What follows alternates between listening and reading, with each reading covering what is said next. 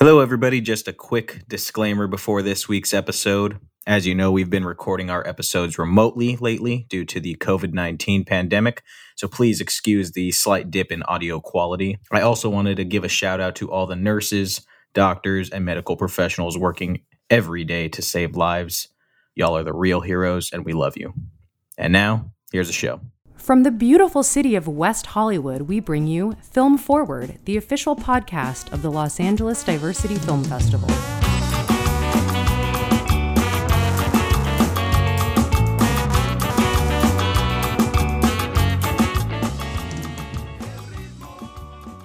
Hey, hey, welcome to Film Forward, everybody, the official podcast of the Los Angeles Diversity Film Festival. I hope everybody's doing well, staying safe, and hanging in there during these seemingly crazier and crazier times. But here we are, and we are really excited for today's show. We are honored to be joined by a return guest, a good friend and producer, Shannon Riggs, and director Clay Tweel. Their new miniseries, Heaven's Gate The Cult of Cults is available to stream now on HBO Max. Shannon and Clay, thank you for joining us today. Hi, yeah. Thanks for having us. Yeah, thank you for having us. Shannon, before we dive in, I just wanted to point out you were on our second episode ever. You are our second guest of the show. And somebody just pointed out to me that this is our 50th episode. Whoa. So I wanted to thank you, A, for returning and just being a one of our initial supporters. We're happy to have you back. Very cyclical to have you back on our 50th show. Congratulations on 50 episodes. That's awesome. Thank you. I didn't know that we were that deep. And then one of our subscribers was like, Hey, you got big 50 coming up. And I was like, We do? Oh, God.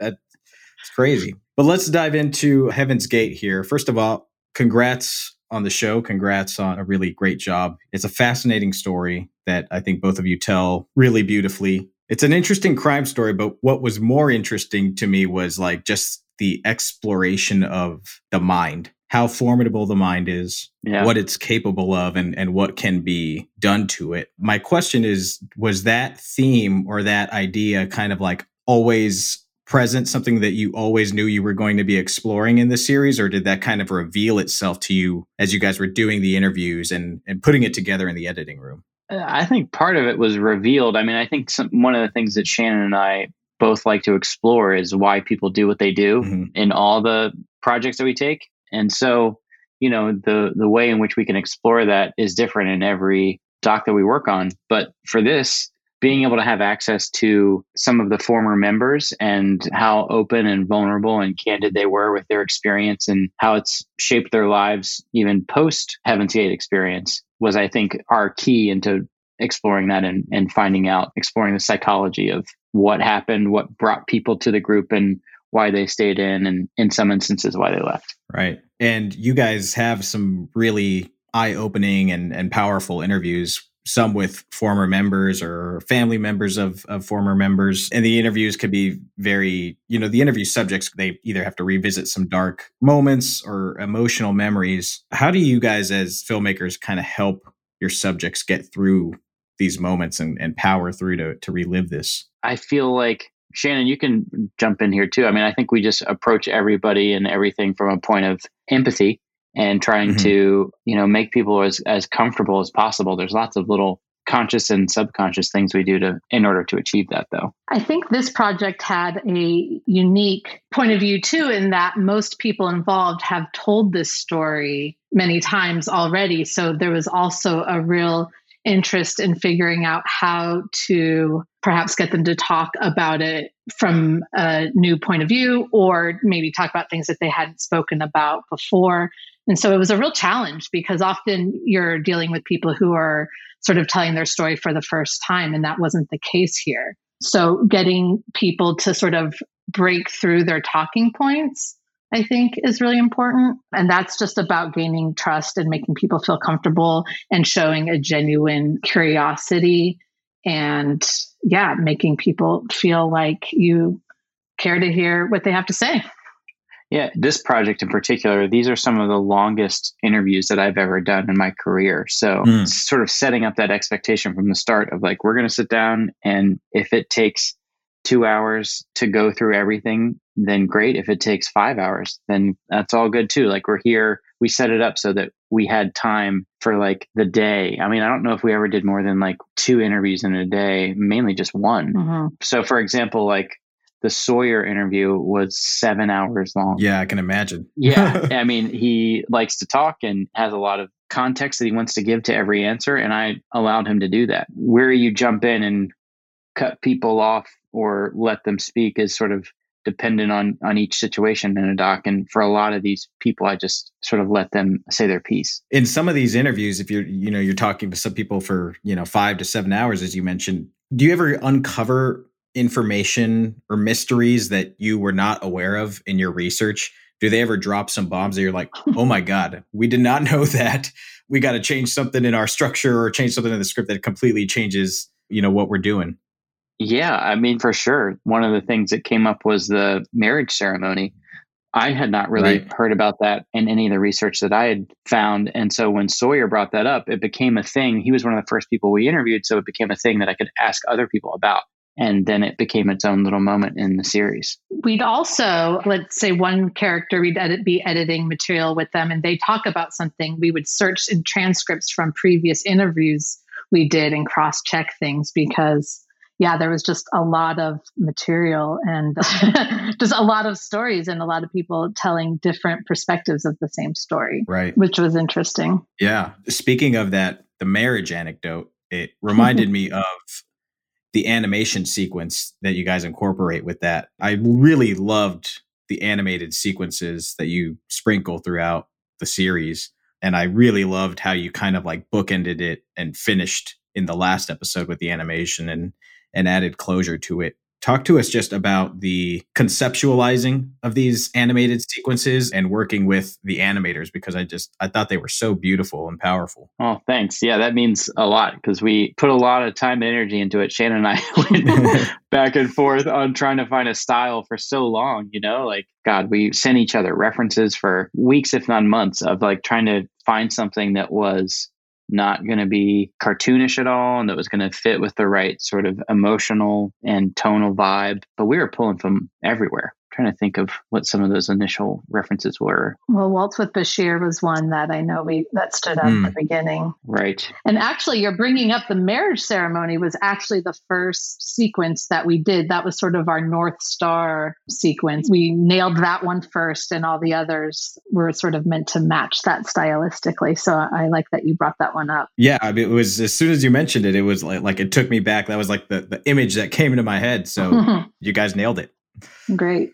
Thanks. The people we worked with, uh, State Design, they were great and really just took some of our ideas and elevated it. And around the time that we started talking to them too, we started to see in the ways in which the Heaven's Gate artwork was going to play into the story and how we were going to use that and be able to set it up early on.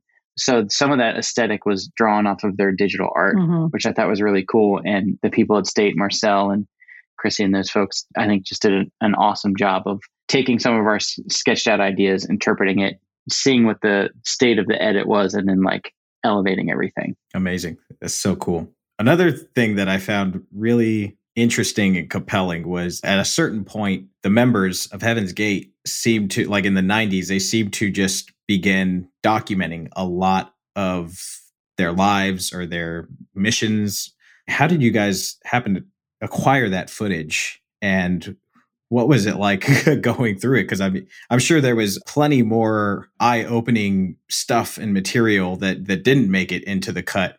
But what was it like sifting through all of that stuff? And how did you guys get those tapes? Well, the tapes, there there were audio tapes and there were video tapes. And the series partnered with the podcast that Stitcher did on the Heaven's Mm. Gate cult.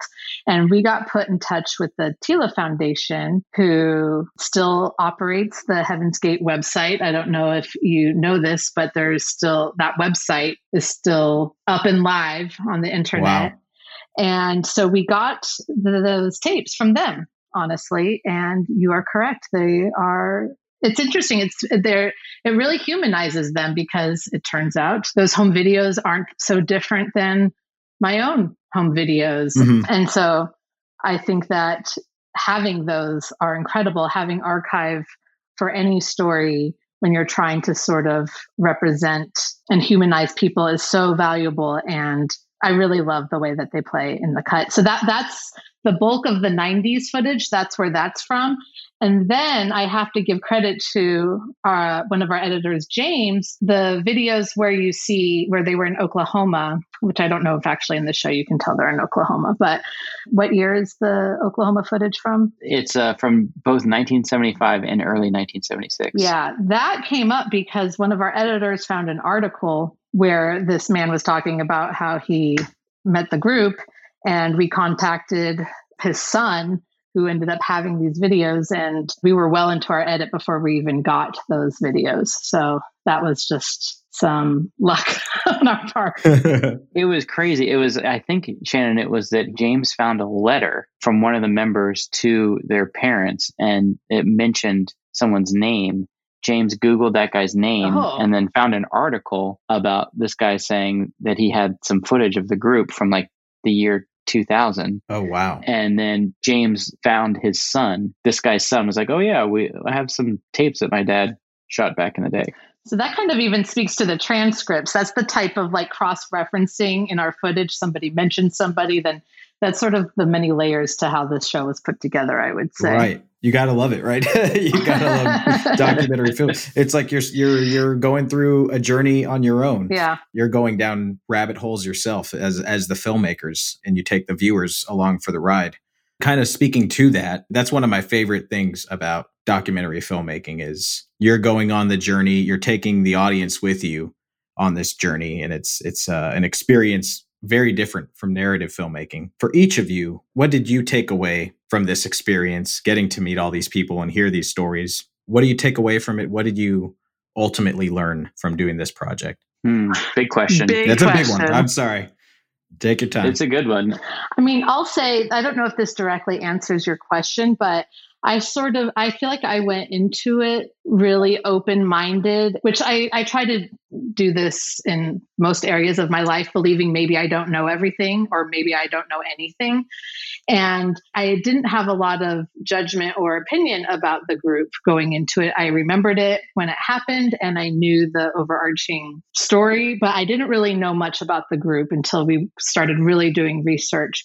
And I feel like now I understand the group and I know a lot more about them, but I still don't feel like I judge them. It still feels very gray to me, which I think is interesting that just because I came to understand and learn a lot of the details of the cult and came to meet some of the former members and all of that, I still feel open minded towards them, which is surprising to me to be able to hold on to that openness, to believing that maybe I don't know everything, you know, that's sort of the surprising takeaway for me. For me, there's some parallels about you know what's happening in the current state of the world mm-hmm. that sort of emerged over the course of making this project and seeing how some of the human nature and manipulation techniques were sort of playing out in our political and popular culture so that was interesting but really i think i also am quite aligned with shannon in the sense that there are some questions that just remain unanswerable mm-hmm. and i always in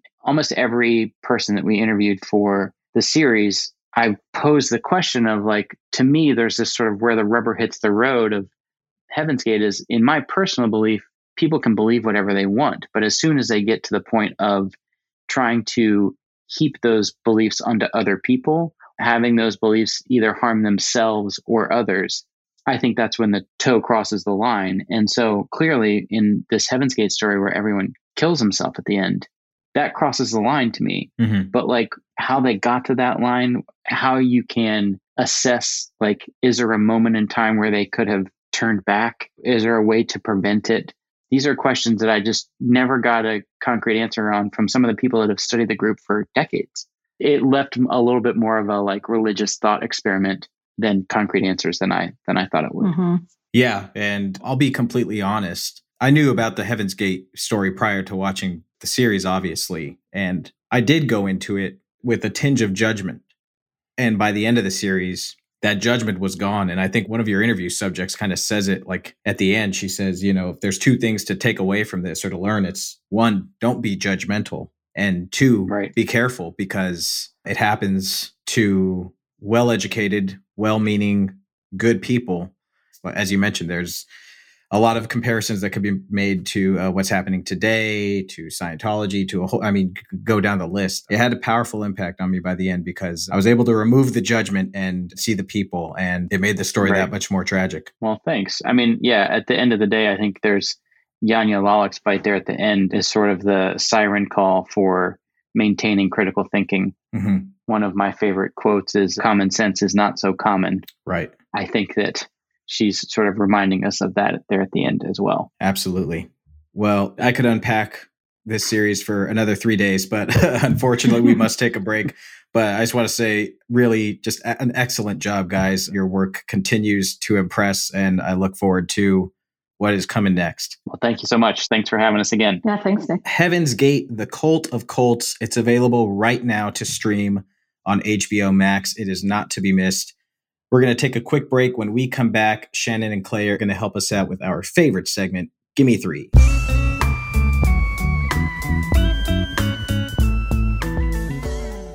We'd like to take a minute and give a very special thanks to our new sponsor, E Minutes.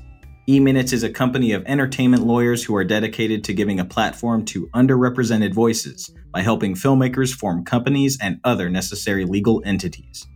They're sponsoring a new award with LADFF called the Emerging Filmmaker Award and giving their services for free to the lucky winners.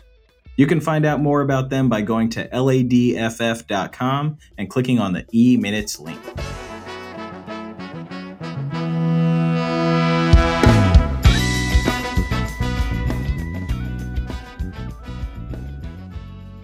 Hello, and welcome to Sonia's Movie Minute. I'm Sonia, and I'm going to talk about a movie for a minute. The movie is American Utopia, and it's a concert film of David Byrne's Broadway show concert of the same name, American Utopia.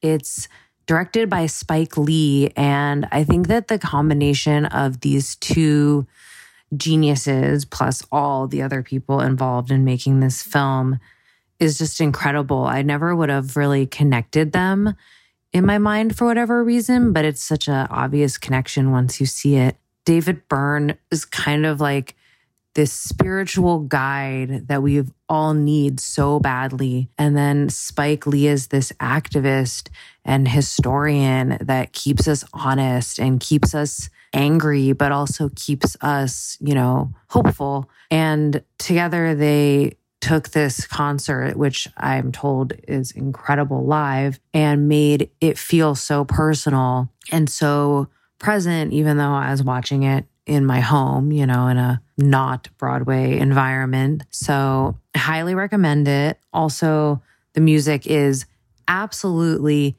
incredible. You will have it in your head. You will put it on Spotify or wherever you listen to your music. I think you'll love it. You can let us know once you've watched it and tell us that you love it too. And that was my minute.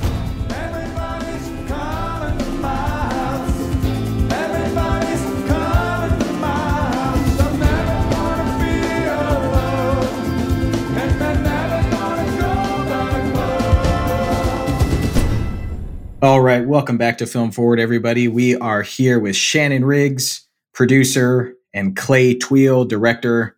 Their new project, Heaven's Gate: The Cult of Cults, is available on HBO Max right now. Clay is going to give us three recommendations, films that have inspired him, inspired his work. So, Clay, let us get your first one, sir. Sure. These are three films that have inspired this specific series. Mm-hmm. Um, so I narrowed it a little bit. My first film is Jesus Camp, which is a documentary by Heidi Ewing and Rachel Grady that follows a lot of the evangelical movement of the mid 2000s. Yeah, I remember seeing this when it came out and it it was a tough watch, really tough watch. because it's yeah, kids, yeah. you see these kids are just you see the emotional impact that's it's taken on them and yeah, it was tough, tough to watch, but excellent, excellent documentary. It's so good. It's so good. And for the things that we were talking about and thinking about for our Heaven's Gate show, it was, you know, a lot of this idea around like belief versus indoctrination Right. And, you know, when you're seeing that play out in kids, it's a little more tangible and you can throw a little bit more blame on the on the adults Mhm. because the kids don't know any better. When you're an adult and you can make your own decisions, it becomes a bit more of a gray area as Shannon and I were discussing before. Yeah. It's a powerful film. Uh, it, it's one I've actually had on my list to rewatch lately, just as a kind of study on how we're at, where we're at right now in the in this world and in this country. I haven't had the guts to do it yet, but it, but if you if you haven't seen it, you you absolutely should, and perhaps check it out after you watch Heaven's Gate because I think it's an excellent excellent pairing. So Clay, let's get your second one now. My second one is Errol Morris's Tabloid. I really enjoyed that movie when it came out. I think it was in 2011. I'm a big fan of Errol Morris in general. I like the way that he's able to blend some of the quirky character traits of the people that he's profiling mixed with some fairly like existential topics that they're talking about. And so, you know, Tabloid is this wacky story, but this woman is very lonely and sad at the heart of it. And so the pivots in tone I thought were were really well done. And I and I loved the music for it. We even used it for temp score a little bit when we were putting Heaven's Gate together. This is one I, I haven't seen actually. What is what's it about? Is it a documentary or is it a narrative? It's a documentary. It's about this woman who was a star of the tabloids back in the 70s Mm, because she was accused of kidnapping her Mormon missionary husband or who someone who she claims was her husband and she became this big pariah in the press in the UK and then she had this sort of celebrity back in the states and she was dining out on that a little bit um, but it's just sort of like the story behind the story of of these tabloid headlines that sounds fascinating. I'm gonna have to check that out. Yeah, Tabloid. it's great. okay, it's it's going on my my queue list. I'll put it above Jesus Camp to delay that further. it's a little bit more lighter fare for Good. sure okay, Clay, the third and final, sir. The last one is Paul Thomas Anderson's The Master, which is you know a uh, analogous to the creation of the Church of Scientology. And for me, in watching it, just like the themes of free will hmm are present throughout, and the dynamic between Philip Seymour Hoffman's character and Joaquin Phoenix is so fascinating. And I, in some small part, was like picking up on some of those dynamics from some of the former members and Do, being able to have this fictional movie that I really enjoyed in the first place, and then seeing some of those ideas crop up in, in real life was was um, pretty wild. Yeah, that I mean that movie's a masterpiece. I think it's one of my favorite movies in the last 20 years probably. That initial processing scene between Hmm. Yeah, Joaquin and Philip Seymour Hoffman is just so hypnotic and in- incredible.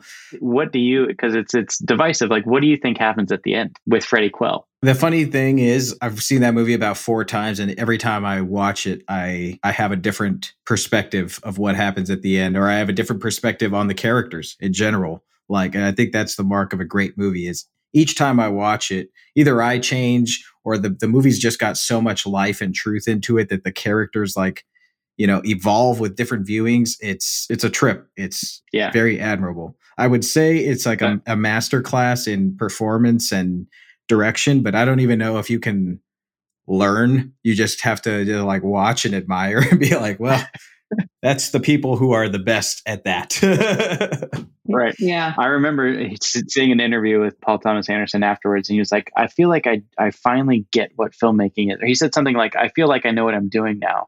And I'm like, "Oh man, if he feels like he's just now understanding what he's doing, I can't wait to watch this movie." right right Yeah, it's so good.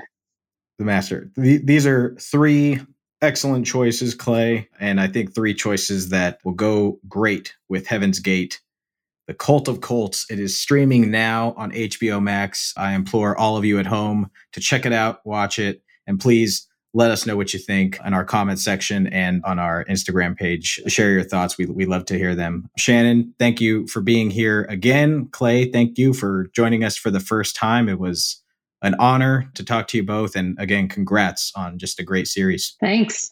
Yeah, thank you. Thank you all for listening to Film Forward, and we will catch you next time. Our recording engineer and mixer is Anselm Kennedy. The podcast is produced by Anselm, Sonia Maru, and yours truly. Thanks for joining us on Film Forward, and you'll hear us next time.